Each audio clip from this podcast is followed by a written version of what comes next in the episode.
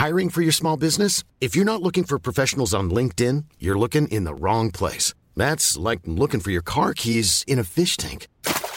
LinkedIn helps you hire professionals you can't find anywhere else, even those who aren't actively searching for a new job but might be open to the perfect role. In a given month, over 70% of LinkedIn users don't even visit other leading job sites. So start looking in the right place. With LinkedIn, you can hire professionals like a professional. Post your free job on linkedin.com slash people today.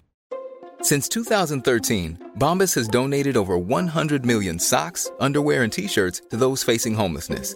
If we counted those on air, this ad would last over 1,157 days. But if we counted the time it takes to make a donation possible, it would take just a few clicks. Because every time you make a purchase, Bombas donates an item to someone who needs it. Go to bombas.com slash ACAST and use code ACAST for 20% off your first purchase. That's bombas.com slash ACAST, code ACAST. El rock siempre da de qué hablar en Flash Black. Solo hay distintas formas de hacerlo. Conducido por Sergio Albite y Jorge Medina. Un podcast 100% satanizado. Rock por siempre en Flash Black. Venga, bienvenidos y bienvenidas a esta nueva entrega de Flash Black, un nuevo episodio biográfico. Estamos en la quinta temporada y hoy vamos a hablar de un gran tema que involucra a dos músicos en una sola banda. Me refiero a grandes duetos en el rock. Y además, hoy no está el George, quien sigue navegando en tierras sudamericanas, pero tenemos a una gran invitada quien además ya compartió con nosotros micrófonos aquí en Flash Black. Se trata de Gloria Hernández, también conocida como Gloripondia, además locutora de Reactor. Eh, bienvenida, Gloria, ¿cómo estás? Muchas gracias, Serge. Pues bien contenta de estar nuevamente aquí y ahora con un temazo, porque la verdad es que como siempre nunca, nunca se acaban los temas del rock y creo que este pues da para muchísimo. Obviamente nos vamos a quedar ni a la mitad del asunto, pero está bien padre poder recordar algunos momentos emblemáticos que, como bien dices, involucran a dos grandes personajes en el rock juntos en alguna melodía, en algún momento, y pues aquí traemos ya una muy buena selección. Fíjate que al empezar la investigación para este programa, sí me encontré con varios duetos interesantes y unos no mucho como los que vamos a mencionar. Por ejemplo, este es un dueto, digamos, eh, por parte de una banda y un solista como fue el de Metallica y Lou Reed. ¿Te acuerdas que hicieron un disco horrible que se llamó Lulu o Lulu? No manches, fue horrible. Lo escuché una sola vez y no pude más. Y la verdad es que hice un gran esfuerzo para terminarlo y la libré. También me encontré con otras cosas bien feas, como por ejemplo Paulina Rubio y Slash. Sí, ha habido algunas aberraciones también en este tema y pues más porque se van por la onda comercial realmente, ¿no? Y por el contrario hay unas cosas magníficas, Serge, que hasta quedan ahí colgadas, sea en un video en YouTube o en alguna versión en algún disco, etcétera, pero sí, sí, no siempre ha sido buena combinación mezclar ahí a dos músicos. Sí, además estos grandes duetos del rock que vamos a hablar a veces se dieron, por ejemplo, en alguna grabación o incluso solo en algún show en vivo, ¿no? Y bueno, vamos a empezar con uno muy interesante, que además también fue polémico, porque se trata de, una pareja que también no solo tuvieron ondas eh, románticas, sino también pasó como más allá del romance y se tornó ya en una gran combinación musical. Eh, por favor, presenta a esta gran pareja, a este gran dueto, dúo, Gloria, por favor. Por supuesto, se trata de Tina Turner and Ike Turner. Ellos como tal formaron una banda que pues tiene orígenes desde los años 50. Cuando hicimos el capítulo de Mujeres Rockers, sí me pasó por la mente hablar de Tina Turner. Si bien no es rockera per se, pues bien ya sabemos que los orígenes del blues, del soul, pues ahí también se cuaja el rock y ella tiene una actitud meramente rockera en el escenario y su historia no deja de ser tal porque ella pues era una persona desconocida realmente, sí tenía un talento oculto. Estamos hablando de por ahí de 1956, cuando ya existía la banda de Ike Turner, se llamaba Kings of Rhythm, los Reyes del Ritmo, y eran una atracción en los bares de música en vivo porque, pues bueno, venían realmente de Mississippi, ¿no? Y traían todo el punch. Ella Mucha gente la conoce ya, obviamente con su nombre artístico que es Tina Turner, porque agarró también parte del apellido de Ike cuando se casaron ya después en los años 60, pero ella se llama Anna Mae Bullock. Entonces, imagínense a una Tina Turner súper joven que se muda de San Luis desde Brownsville, Tennessee, y pues está empezando a buscar en dónde tocar y con quién hacer una verdadera hermandad musical. Y ella va a ver a la banda de los Kings of Rhythm de Ike. Y en una de esas hay varias versiones. Una es que pues le permitieron, así como cuando la hora de canta borracho canta, te pasan del micrófono y se aventó su palomazo, pero también existe la versión de que ella misma pidió el micrófono a Ike Turner para cantar una canción y este se la negó, se lo negó y ya después fue como de, bueno, pues ahora por mis ovarios voy a agarrar el micrófono y empieza a cantar. ¡Wow! Dejó con los ojos cuadrados a todos los que estaban ahí, incluyendo a Ike, que era el que realmente quería impresionar. Una canción de B.B. King que se llama You Know I Love You. Entonces, imagínate esta voz de Tina Turner cantando una versión de B.B. King por primera vez con Ike y con su banda que ya estaban realmente ensamblados. Pues sonó tan maravilloso que Ike dijo, ¿cómo no? Te voy a padrinar y a partir de aquí empieza tu carrera musical, Tina Turner, por supuesto. Se casaron después, pero esto fue un recorrido realmente musical al principio, eran amigos, por así decirlo. Supongo que ya había cierta atracción, ¿no? Lo importante es que pues empezaron a aprender juntos. Ike le enseñó a Tina Turner algunas cuestiones de canto, también a tocar algunas cosas, pero sí fue el éxito, éxito en los 60, cuando ya directamente hacen una canción que se llama A Fool in Love. No va el cantante que la va, que la va a cantar, entonces ahí entra Little Ann, así como le decían a Tina Turner cuando era muy joven, y la canta y bueno, bombazo número dos, ¿no? Creo que ahí ya se consagra como la nueva cantante, al grado de que Ike cambió todo su equipo de músicos y les puso de nombre de Ike and Tina Turner Review, ¿no? Ya involucrándola a ella como parte del proyecto y por eso cuando escuchamos algunas canciones aparecen como Tina Turner o en Ike, ¿no?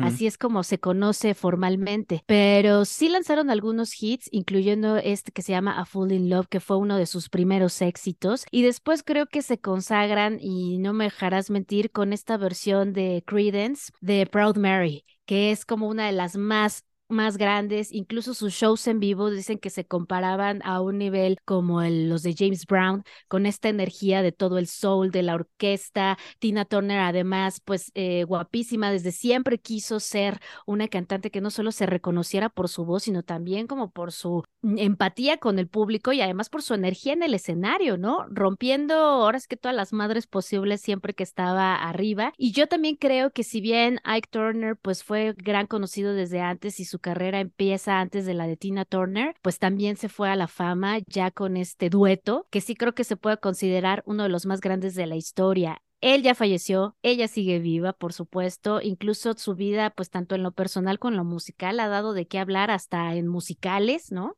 Creo que gran parte del apoyo que recibieron por parte del rock fue que sí pudieron actuar como teloneros en dos ocasiones, en dos giras de los Rolling Stones. Entonces, pues eso los consagra también como un dueto genial, porque imagínate a Tina Turner y Ike abriéndole a los Rolling Stones, no, pues ha de haber sido una verdadera locura. No tuve eh, la fortuna de haber nacido en esa época, mucho menos escucharles en un concierto a ambas bandas, pero sí después todo lo que se quedó grabado Ah, es, maravilloso y sí creo que esta versión de Proud Mary es una de las más grandes que hicieron y se nota tanto el bozarrón de Ike como el bozarrón de Tina Turner y pues bueno, también esta pues química que tenían, ¿no? Más allá de, de las sábanas y de la cuestión amorosa, etcétera, sí creo que pusieron todo lo que sabían tanto del gospel, del blues del Mississippi en un proyecto en conjunto que además, ¡pum!, sí, sí se consagró ya después hasta la fecha. Oye, justo esta versión de Proud Mary, me acuerdo que la de Credence, que es muy buena, ya comparándola con la de Tina y Ike, como que se siente hasta un poco lenta, ¿no? Sí. Como que sin, obviamente sin tanta intensidad, porque sí, la de Ike y Tina es como, yo diría que muy heavy para la época. Fíjate que creo que lo curioso es que sí la hicieron totalmente diferente, porque si bien como dices la de Credence una canción pues bluserita, tranquila, con guitarra, que además está chida. O sea, lo padre es la letra también. Y Ike y Tina Turner hicieron un arreglo bastante orquestal, bastante soul, que entra con todo el punch. Yo me acuerdo que la primera vez que la escuché, de entrada yo no sabía quién era Ike. Ya sabía quién era Tina Turner porque pues hizo una carrera tanto en el pop como tanto música disco, etcétera, después que mis papás escuchaban mucho cuando estaban más jóvenes y yo chavita. Entonces creo que sí la voz de Tina Turner ya la ubicaba, pero a la primera nota, ¿no? Pero si ustedes escuchan esa rola, eh, la voz de Ike entra además como súper grave, ¿no? Y están hablando como con esta conversación muy común en las canciones de soul cuando hay una conversación y se nota que algo va a pasar pero todavía no sabes qué y ahí están rolling rolling ¿no? padrísimo. Y ya después entra con toda la orquesta y la que rompe con todo es Tina Turner. Si tienen la oportunidad ya después de ver algunos videos en donde de hecho ella eh, pues cantó la canción ya como parte de sus giras era yo creo uno de sus sí o sí siempre en sus conciertos eh, ella gira como loca, ¿no? Este, no, más bien no pierde el piso en el escenario a pesar de que está dándolo todo, ¿no? Y se vuelve una canción realmente con una fuerza brutal y este, y pues bueno, además pues toda la historia que tienen ellos y todos los hits que hicieron a lo largo de una carrera pues prácticamente a más de 20 años y todavía la de Tina Turner que que pues yo digo que sigue vigente eh, sin duda alguna. Fíjate que yo conocí a Ike Turner gracias a una película biográfica de Tina Turner, donde también es donde me entero que lamentablemente Tina Turner padecía de mucha violencia por parte de él. Queda esta historia súper chida de Ike y Tina Turner. Muy buenos datos los que nos compartes, Gloria. Por supuesto, nada más bueno como para concluir, efectivamente terminó ese dueto pues quizá de la peor manera, ¿no? Con un divorcio, con eh, cuestiones legales juicios y demás. Ike Turner, pues mucho se menciona que ya su adicción a la cocaína era tan tremenda que pues también lo llevó a la muerte al final, ¿no? Una serie de conjunciones, supongo que no estuvo nada chido el final de Ike Turner. Él mismo escribió su autobiografía, por ahí está, ¿no? Pero la que ha dado más de qué hablar y creo que resultó victoriosa fue realmente Tina Turner, porque en la industria de la música, hasta tener tu propio nombre artístico ya es una marca. Ella logró tener los derechos de autor tanto de las canciones que ella había escrito, algunos bienes patrimoniales y su nombre artístico, ¿no? Entonces, si de pronto a Tina Turner le quitaban el Tina Turner y volver, no sé, a Little Anne o a Anne Bullock, eh, Mae Bullock, que no sé quién es, pues ahí sí hay un, hay un problema, ¿no? Para ella, pero pues al final ella eh, sigue con su nombre artístico, eh, es una mujer famosísima, Ike también lo es, sin duda alguna, por ahí se sigue hablando un poco de los estragos que ha sido esta relación tortuosa y si pudiéramos hacer ya después un podcast, hablábamos antes de empezar a grabar Search de parejas que han tocado juntas y han hecho cosas increíbles, pues también hay muchas. Yo les quiero recomendar este libro que se llama I Will Always Love You, que además está ilustrado súper bonito.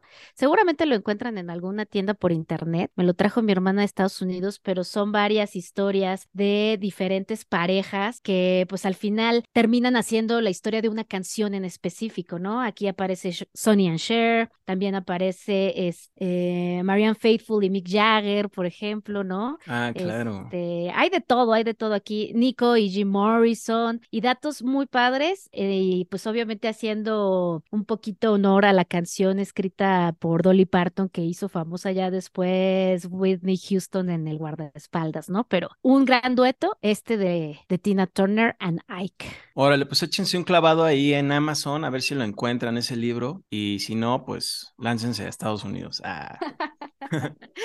sí. Oye, pues pasando a otro dueto que incluso fue de una sola colaboración, que solo se dio en un disco, eh, de Slash este guitarrista de Guns N' Roses que a principios de los 90 la estaba rompiendo en grande, era considerado uno de los grandes guitarristas de la época, a pesar de que hubiera técnicamente guitarristas mejor que él, pero él tenía gran reconocimiento no solo por estar en esta banda de Guns N' Roses junto a Axel Rose, sino también pues por el look que traía, ¿no? Que era muy característico por el sombrero, el cabello largo y, y estos lentes que realmente ni dejaban ver su rostro, ¿no? Era como muy característico y hasta la fecha lo es, ¿no? Y todavía estando en Guns N' Roses, imagínate pero bueno, esa es otra historia. El chiste es que a principios de los 90 hace un dueto ahí con Michael Jackson, que venía de sacar Bad en 1987, entonces había hecho una gira así, ya sabes, súper grande, súper popular, obviamente vendiendo todos los shows y toda la cosa. Entonces Michael Jackson dice, no, pues tengo que hacer un disco igual de chingón o mejor. Y entonces eh, es como hace este álbum Dangerous, que saca en 1991, dos sencillos de este álbum se llaman Giving to Me y Black or White, que son precisamente donde participa Slash, ¿no? Entonces Michael Jackson buscaba rodearse de gente, pues también famosa y popular de la época para también atraer a nuevo público, ¿no? Ya había intentado hacer un dueto con Freddie Mercury, hizo uno también con Mick Jagger. Entonces le dice a Slash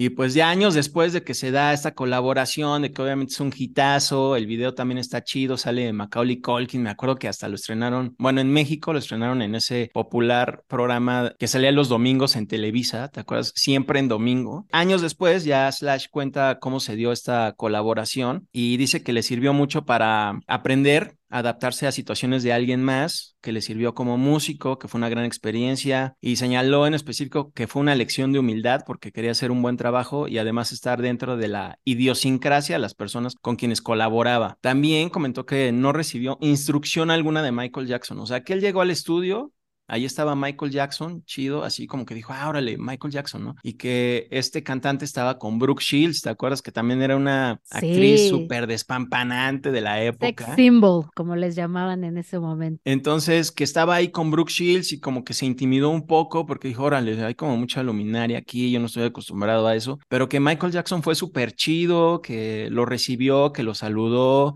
que le dijo, oye, muchas gracias por estar aquí, pues por favor, haz, haz lo tuyo, pues yo ahorita voy a hacer con Brooke Shields. Ahí te dejo con el productor y pues Slash, oye, pero qué, no, no, no, tú haz lo que quieras. Ah, no, pues pues va, órale, gracias, ¿no? Y así que Slash aventó esos solos, así como él quiso, nada más con un poquito de, de, guía del productor. Luego, tiempo después, pero alrededor de la misma época, que es un, el lado no tan positivo y entre comillas de este dueto, es que obviamente Michael Jackson hizo una gira mundial enorme por este álbum y entonces en uno de estos shows de todo el tour, creo que es en Tokio, se aparece Slash, ¿no? Aparece Slash a tocar esta de Black or White junto a Michael Jackson y pues al final de la canción Slash empieza a foreverear, empieza a pues debrayarse en la guitarra, a hacer unos solos interminables casi de dos minutos, Michael Jackson le empieza a decir, oye, ya, ya, ya, córtale, córtale. Pero así en el micrófono abierto, ¿no? Michael Jackson, ya, ya, bye, bye, bye. Y según esto que también Michael Jackson llama a seguridad para que vengan por Slash y se lo lleven, ¿no? Porque está destruyendo su show. Obviamente se especuló tanto y estamos hablando en una época en que no había internet, no había Reddit, ni siquiera estos foros donde la gente pudiera comentar, que no se sabía si había sido verdad o mentira. Ya después se supo que fue totalmente montado, planeado, armado. También existen los fanáticos a muerte que dicen que, que Slash quiso arruinar el show de Michael Jackson y que a la par, y según eso, el ex manager de Guns N' Roses, Doug Goldstein, dijo que esta presentación de Slash con Michael Jackson provocó que Guns N' Roses se separaran, Algo que después ya Slash desmintió por completo. Y estamos hablando que sí, es justo también después de que salió el Use Your Illusion 2 de Guns N' Roses, que ya después de ahí se acaba todo para Guns N' Roses. Pero bueno, esa es la gran anécdota de Slash y su experiencia con Michael Jackson, quien precisamente le daba mucho libertad a los guitarristas con los que colaboraba. También con Eddie Van Halen le dio chance así de, no, pues gracias por venir, es un honor, eres un gran músico y pues ahora sí que aviéntate, ¿no? Lo que tú quieras. Y, y así fue. Y creo que eso siempre habló chido de, de Michael Jackson en el estudio, ¿no? Claro, reconocer siempre el talento, además algo a lo que él de alguna forma no tenía acceso como tal. O sea, Michael Jackson no era guitarrista. Ahí me permites recomendar el gran podcast que ustedes tienen sobre Michael Jackson. Es uno de mis favoritos de Flash Black y creo que ahí cuentan esa anécdota, pero así al tiro y buenísimo tu dueto, mi estimado. Ah, gracias, Gloria, te agradezco. Ah, la verdad sí es, rockero. Ah, no, también del otro, pero sí, rock, rock a todo lo que da. Y sí, muchas gracias, Gloria. Ese episodio lo disfrutamos mucho. Está disponible en la plataforma que ustedes quieran, Michael Jackson. Y pues vamos a pasar a otro gran dueto. Es de este que precisamente yo no sabía nada. Quizá había visto alguna foto, pero no había identificado a uno de ellos. Había identificado a John Lennon, pero de ahí así no tenía idea.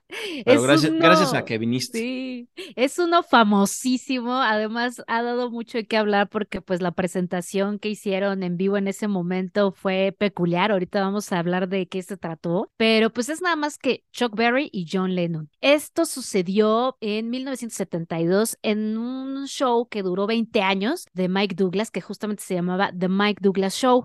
Este show, pues ya sabes, como muy televisivo de la época, que todavía este tipo de formatos así como de eh, programas familiares y de cocina y demás, pues estaban a la orden del día. Y participaron, invitaron a John Lennon, ya él ya no estaba con los Beatles, ¿no? Ya había estado pues separado de ellos, ya hacía su proyecto meramente con Yoko Ono, quien también es como primordial en este, en este dueto, pero pues desde tiempo atrás se sabía cómo los Beatles eran grandes fanáticos de Chuck Berry, incluso por ahí hasta se metieron en unas broncas legales por los derechos de algunas canciones, porque como bien sabes, Serge, eh, muchos, tanto Rolling Stones como los Beatles, incluso los mismos Black Sabbath, etcétera, pues eran fanáticos también del blues que escuchaban en esa época que llegó años después a Europa a partir de que muchos primero estuvieron en Estados Unidos, etcétera. Y los riffs de guitarra del blues dieron inspiración a muchísimas canciones rockeras y metaleras después. El caso de los Beatles particularmente, ellos tomaron desde un principio un riff de una canción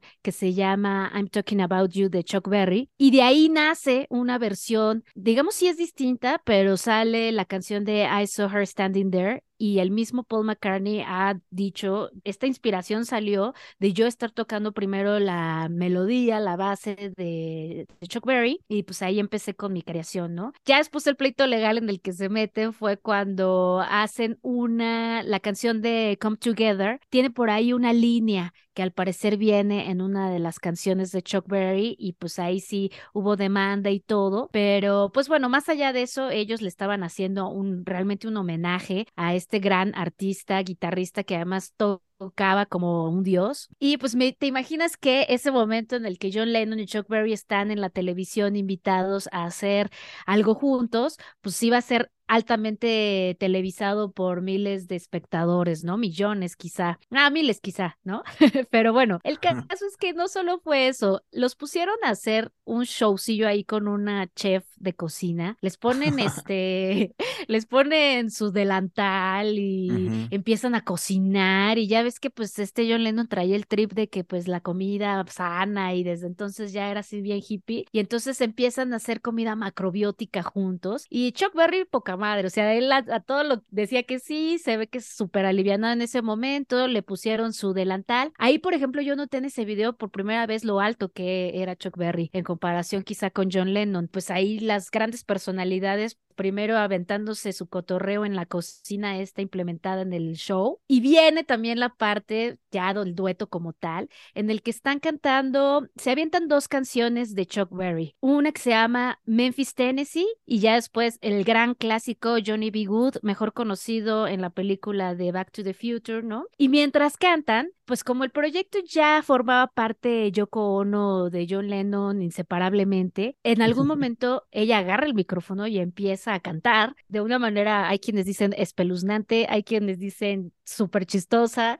Eh, yo digo que estaba haciendo como una especie de sonidos de delfín muy característicos de, de Yoko Ono hasta la fecha, ¿no? Pero en ese momento, pues está acá aventándose el, el, palomazo, todos bien prendidos, toda la banda bien prendida, hasta el mismo John Lennon bien prendido, ¿no? Y en eso empieza Yoko Ono así como, ¡ah! Y, y Chuck Berry hace una cara, captan en el momento exacto en el que lo escucha así pone cara que creo que ahorita ya es hasta un meme. Se sorprende de cómo entra, al grado de que ya después en la siguiente canción que es Johnny B. Good, el Inge de audio que estaba en ese momento le apaga el micrófono y entonces ya nada más se ve como Yoko Ono lo está dando todo, pero no se escucha absolutamente ya ninguno de sus cánticos. Entonces es un momento pues muy recordado no solo de la televisión, sino también de, de, de este dueto, ¿no? Ahora, ya dirías, pues John Lennon se enoja o se molesta de cómo sale la rola. No, no, yo creo que él estaba más que consciente de que Yoko Ono tiene también su propio trip dentro de lo que traían, porque además sé que lo había hecho en varias ocasiones en diferentes momentos, ¿no? Estos como cánticos improvisados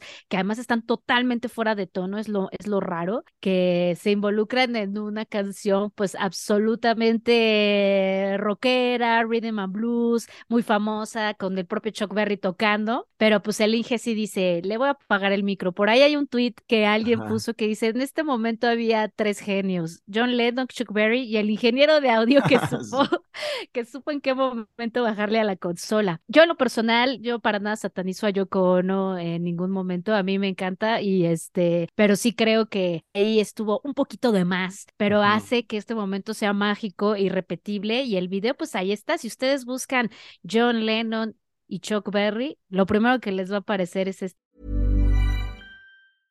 Imagine the softest sheets you've ever felt. Now imagine them getting even softer over time. That's what you'll feel with Bowl and Branch's organic cotton sheets. In a recent customer survey, 96% replied that Bowl and Branch sheets get softer with every wash. Start getting your best night's sleep in these sheets that get softer and softer for years to come. Try their sheets with a 30-night guarantee. Plus, get 15% off your first order at bowlandbranch.com. Code BUTTERY. Exclusions apply. See site for details. Hey, Dave. Yeah, Randy. Since we founded Bombus, we've always said our socks, underwear, and T-shirts are super soft. Any new ideas? Maybe sublimely soft. Or disgustingly cozy. Wait, what? I got it. Bombus. Absurdly comfortable essentials for yourself and for those facing homelessness. Because one purchased equals one donated. Wow, did we just write an ad? Yes. Bombas. Big comfort for everyone. Go to bombas.com slash ACAST and use code ACAST for 20% off your first purchase. Hey, I'm Ryan Reynolds. Recently, I asked Mint Mobile's legal team if big wireless companies are allowed to raise prices due to inflation. They said yes. And then when I asked if raising prices technically violates those onerous two year contracts, they said, What the f are you talking about, you insane Hollywood ass? So to recap, we're cutting the price of Mint Unlimited from $30 a month to just $15 a month. Give it a try at mintmobile.com slash switch. $45 up front for three months plus taxes and fees. Promo for new customers for limited time. Unlimited more than 40 gigabytes per month. Slows. Full terms at mintmobile.com. I'm Sandra, and I'm just the professional your small business was looking for. But you didn't hire me because you didn't use LinkedIn jobs. LinkedIn has professionals you can't find anywhere else, including those who aren't actively looking for a new job, but might be open to the perfect role, like me. In a given month, over 70% of LinkedIn users don't visit other leading job sites. So if you're not looking on LinkedIn, you'll miss out on great candidates like Sandra. Start hiring professionals like a professional. Post your free job on linkedin.com/people today. Este video y este y hasta el show por ahí está completo la parte también de cómo están cocinando y todo el rollo pero bueno también los ves en una faceta totalmente distinta y cuando lo vean recuerden que John Lennon pues es uno de los fue uno de los más grandes admiradores de Chuck Berry junto con el resto de los Beatles. Y bueno una gran elección de ese ingeniero. Quizá fue una gran ejecución de Yoko no pero para otra ocasión o para otra canción exacto. Sí para otro tipo de cosas y algo que siempre se se ve incluso desde antes. Yo no sé si tú ya viste el documental de Get Back, pero pues yo, yo, yo como uno siempre estaba ya ahí presente en lo que fue el último gran momento de los Beatles, ya a finales de ellos como, como, banda. Sí, y yo como también en cualquier momento aprovecha la oportunidad para agarrar el micrófono y hacer este tipo de cánticos. Hay una parte que me fascina del documental donde está la, eh, hija de Paul McCartney y, agarra el micro y como ve que ya lo está, está cantando así, yo como, no, pues ella súper niñita agarra y empieza a cantar igual.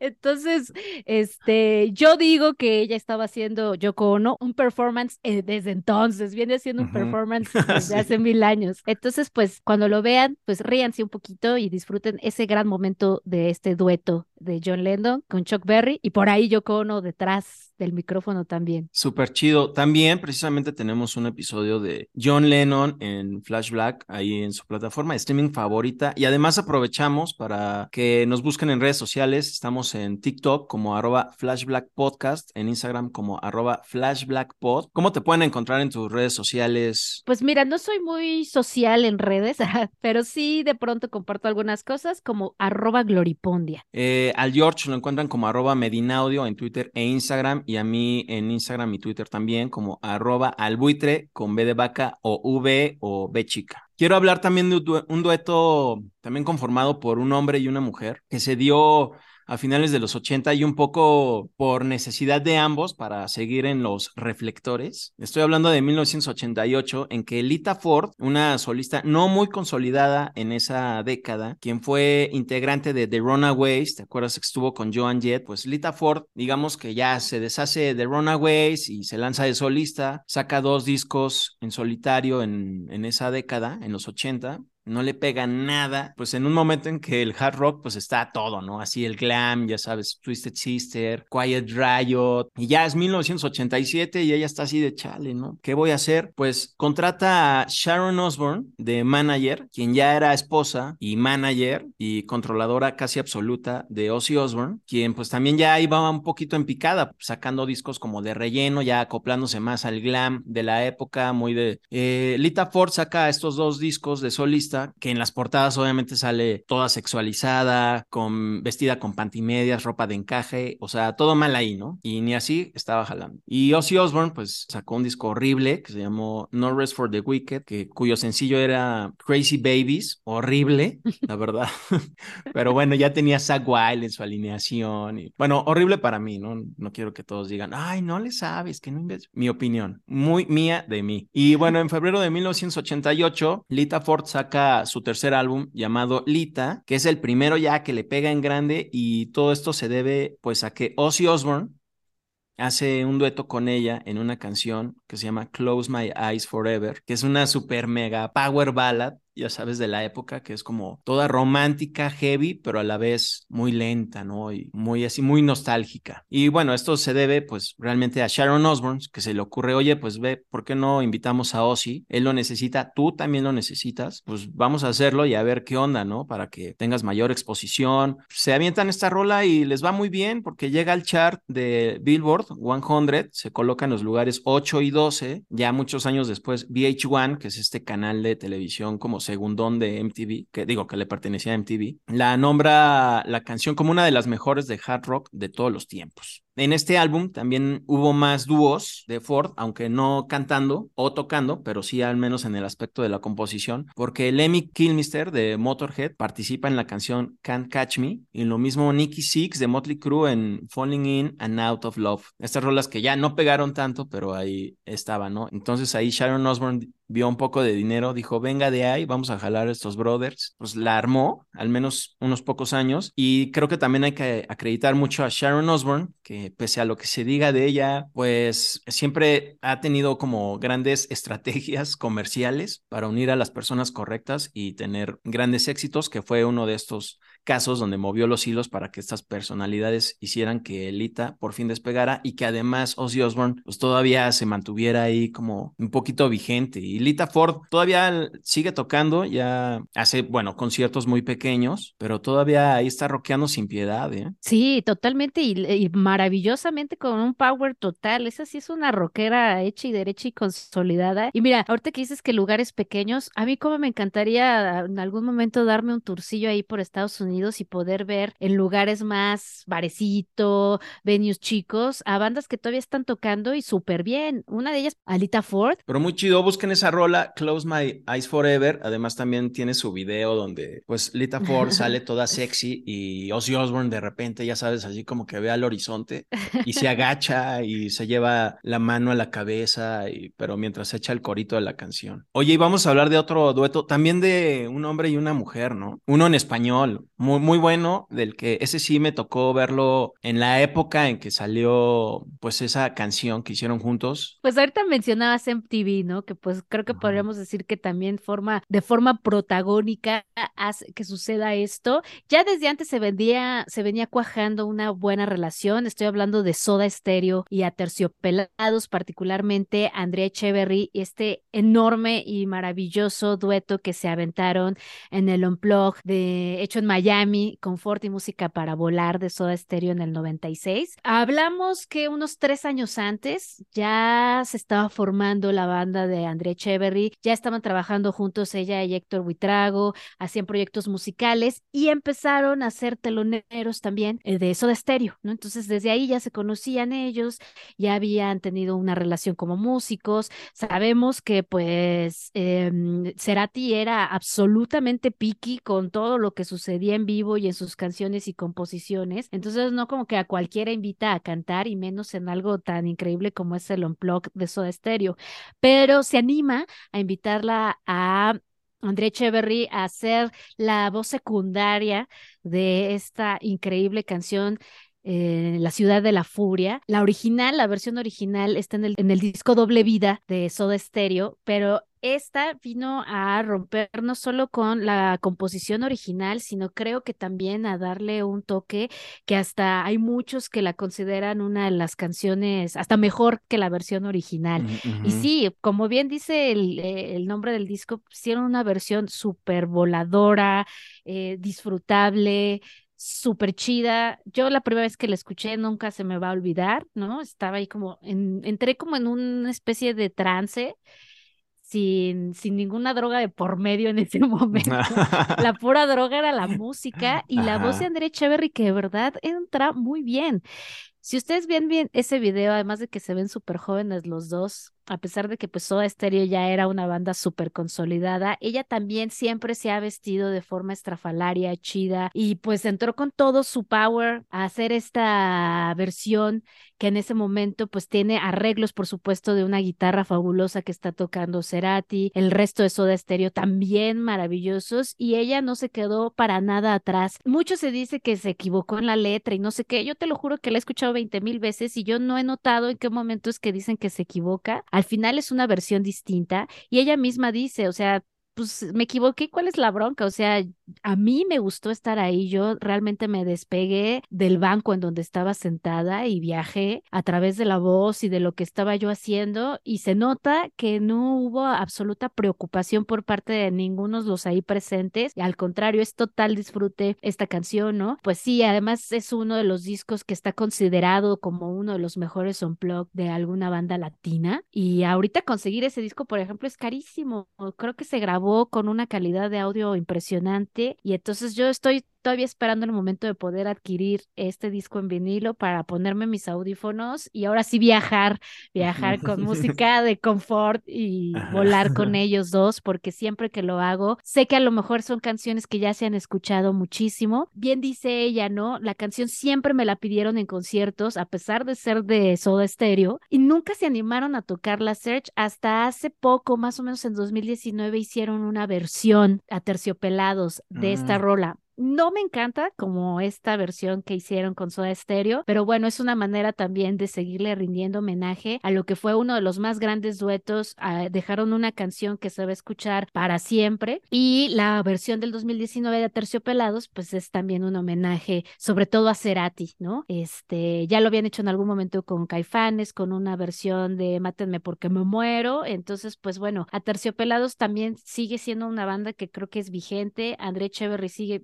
sigue siendo vigente también. No dudo que haya sido uno de los momentos también más grandes dentro de su carrera profesional y dieron pie y ahora sí que parieron a una de las canciones que a mí más me gustan en este mundo. Sí, le llamaron Unplugged, pero realmente Soda Stereo no quería que fuera totalmente acústico, ¿no? Dijeron, no, nosotros sí nos vamos a conectar, pero vamos a hacer versiones distintas. Y fíjate que yo lo vi en esa época, yo tendría como 16 años, yo creo, y sí, justo mencionan eso de que si equivocaba Andrea Echeverry. Y hay una parte, parece no clara, pero en que está cantando Andrea y como que dice algo y de repente luego, luego se mete Gustavo Cerati así como a corregirla y él como que dice algo más de la letra, ¿no? O sea, que no coincide con lo que ella está diciendo. Y por eso es que dicen que se equivocó. Queda, queda muy bien esa parte, en que sí, como bien dices, parece que ellos están en trance. Ella, claro. está, ella está en trance. Los dos, todos los que están en el escenario en ese momento y bien dices, ¿no? O sea, los nervios se han de sentir cañones. Además, ella, pues es el gran momento en el que sí va a tocar una canción al lado de Cerati. Yo creo que ni siquiera te fijas en cómo es la letra. Seguro la ensayaron un montón de veces, pero bueno, más allá de eso, el momento en el que se graba y queda la canción es absolutamente fabulosa. Cuando entra el primer guitarrazo de Cerati, que como el twing, ya a partir de ahí ya te pierdes, o sea, ya lo demás que si la letra o no, no me importa, o sea, es una canción nueva a partir de una versión de otra rola, pero pues al final se queda ahí para la historia del rock también. Oye, otro dueto del que quiero hablar es uno, yo creo que muy popular, porque son grupos, pues uno que se formó en los 70, se hizo en esa década, y otro que se hizo grande en los 80. Hablo de Aerosmith, una banda de rock liderada por Steven Tyler y Joe Perry, y de Ron DMC, grupo de rap que nace en los 80, que pues ahí de repente empiezan a usar en sus conciertos en vivo un loop del tema de Aerosmith Walk This Way. Solo el inicio, solo empiezan a usarlo en sus conciertos. Ahora también es una época en que Aerosmith pues nomás no daba una, así estaban muy mal. Steven Tyler pues la estaba sufriendo bastante con su adicción a las drogas, habían sacado dos discos en la década de los 80, uno que se llama Rockin' a Hard Place de 1982, que, en el que no estuvo ni siquiera Joe Perry, y otro en el 85 que se llamó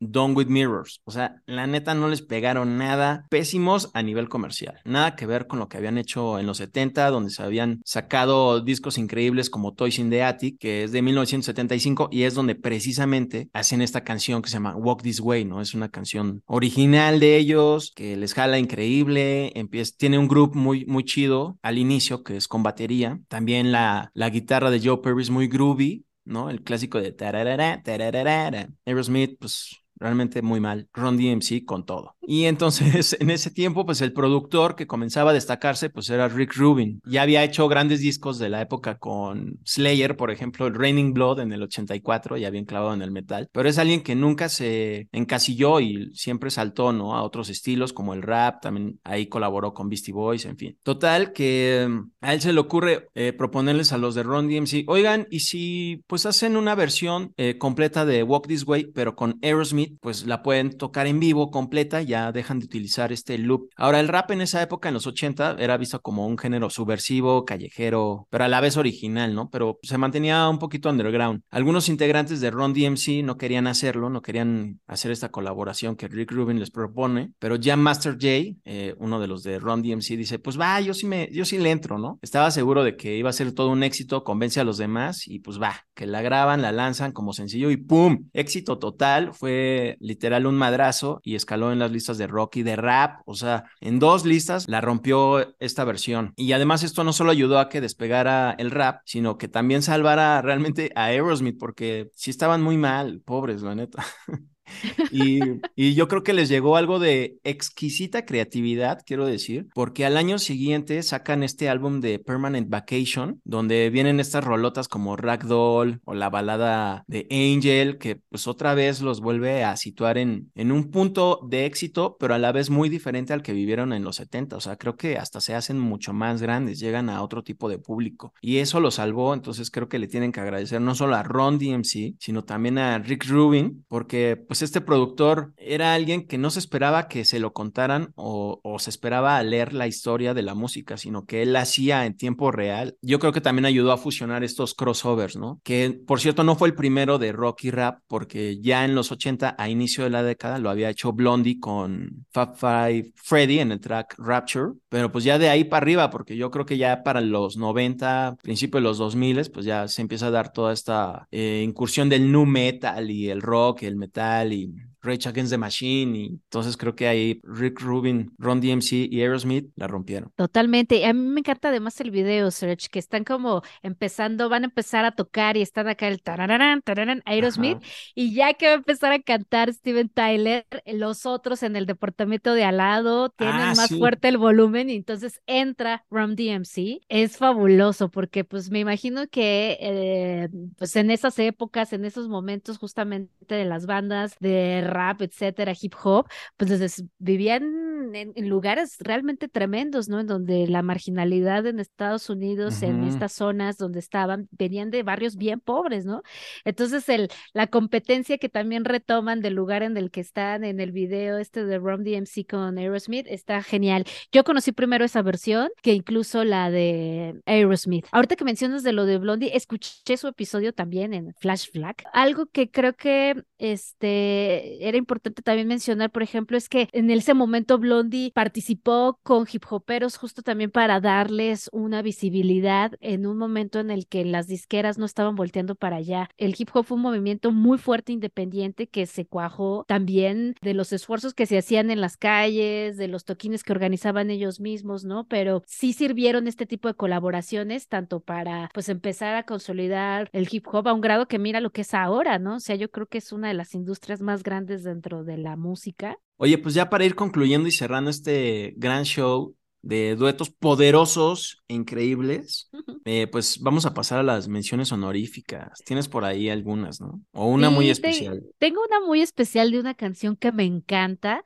y cuando descubrí en su momento que era un dueto, este, pues me gustó todavía más. La canción seguro la has escuchado, se llama Danger High Voltage de Electric Six. Es una canción en 2002 que igual rompió todas las listas posibles, tuvo ahí uno de sus más grandes hits. De hecho, poco se conoce en general de esta banda, ¿no? A menos que sean muy, muy fans, pero esta canción sí o sí. En la canción hace los coros Jack White, quien ya estaba, pues obviamente empezando a tocar eh, con los White Stripes, bueno, en los White Stripes, ambos son de Detroit, estas dos bandas, entonces pues por ahí ya se conocían seguramente entre músicos y todo, y lo invitan a hacer los coros, pero no lo ponen en los en los créditos como tal, porque estamos hablando de Jack White muy a inicios de su carrera, incluso antes de que se dieran a conocer los White Stripes. Y es muy curioso porque él tiene una voz hasta un tanto andrógino, porque no sabes si quien está cantando es una chava, un chavo, un chave ahora, ¿no? Pero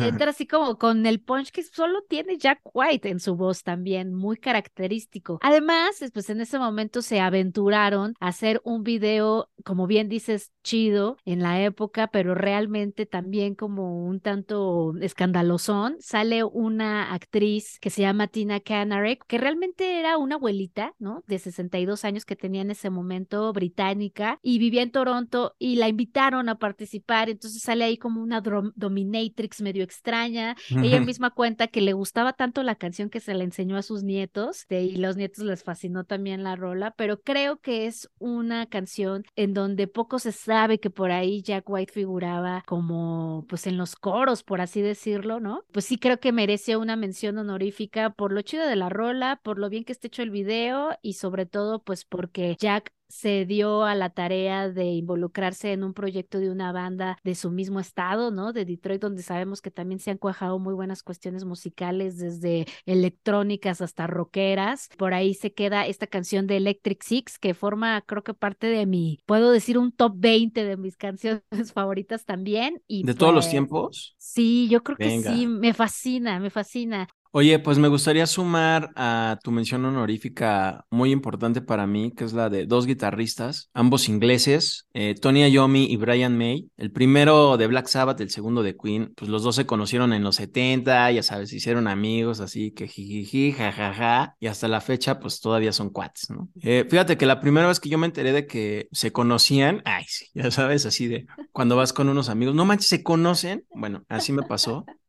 Eh, fue cuando los vi en el, por televisión, en el concierto este tributo a Freddie Mercury, en Wembley, que hicieron en Wembley, entonces ves que sale Queen tocando con muchos invitados para honrar a Freddie Mercury, y al fondo, ahí se ve a Tony Iommi como segunda guitarra o guitarra rítmica, y también de repente, pues ahí se echa unos solos en, en el show, ¿no? Eh, según, siempre han hecho cosas juntos, pero no originales, ¿no? Bueno, más o menos. Hicieron un cover eh, en los 80 de Smoke on the Water, donde los dos salen tocando esa rola original de Deep Purple. Luego el año pasado, en una entrevista de 2021, Ayomi dice que, que ahora sí ya acordaron que van a hacer un proyecto original, que ya nomás queda ponerse de acuerdo cuándo, ¿no? El clásico, como cuando dices, no, pues unas chelas, ¿no? Pero nunca se dice cuándo.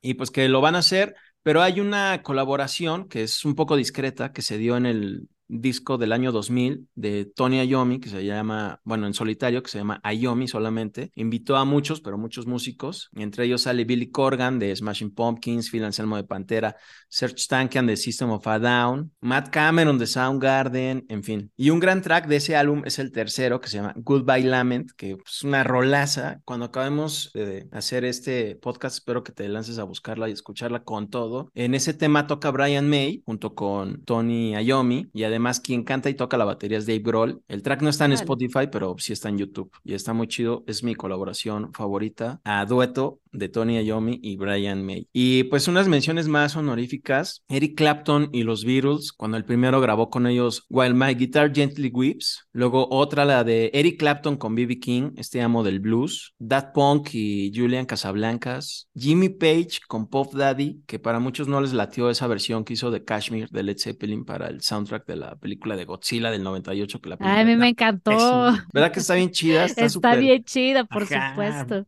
Bien producida, bien y otra ahí conjunción del rock con el rap, precisamente. Eh, Bob Dylan y Johnny Cash en 1969. Peter Gabriel y Kate Bush en el 86 con la rola de Don't Give Up. No, pues hay un chorro, la neta, de duetos. De hecho, creo que este debería ser el volumen 1. Exactamente. Hay un montón, Sergio. Y además hay unos que no se conocen demasiado. Yo agregaría por ahí de June Carpenter y Johnny Cash, ¿no? Por ahí hay también un dueto. Este no entra tanto dentro del género del rock, pero a mí me gusta mucho esta conjunción que en su momento hicieron con la canción de Stan de Eminem con Dido, o Dido, como le ah, llamar a ella, que además agarran una rola de ella, ¿no? Entonces, pues hay ahí unas buenas colaboraciones. Tracy Thorn de Everything But the Girl se ha aventado varios, la misma Annie Lennox. Bueno, ya sabes que soy fan de las cantantes, entonces ellas también le han entrado bien a hacer duetos muy, muy, muy fregones. Muchos, muchos hay en la historia del rock. Sí, lo chido de la música y de los artistas es que siempre se pueden combinar entre sí y crear música como solistas en sus bandas y pues entre ellos mismos, ¿no? De repente, oye, pues me latió lo que hiciste en ese grupo, jálate, vamos a hacer algo, está súper chido.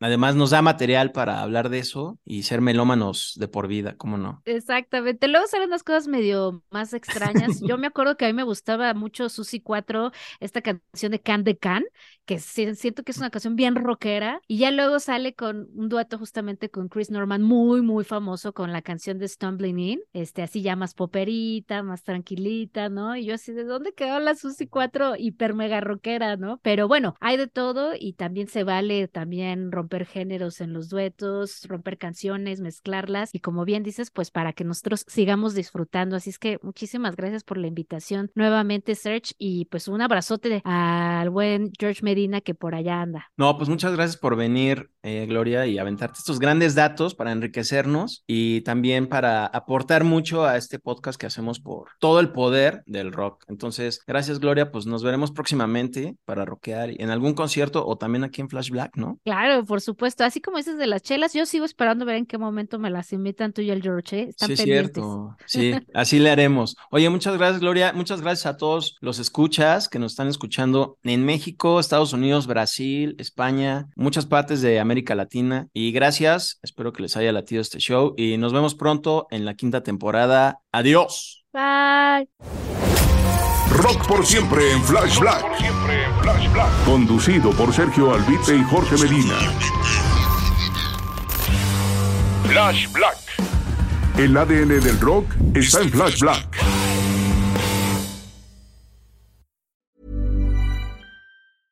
Hey, it's Paige DeSorbo from Giggly Squad. High quality fashion without the price tag. Say hello to Quince.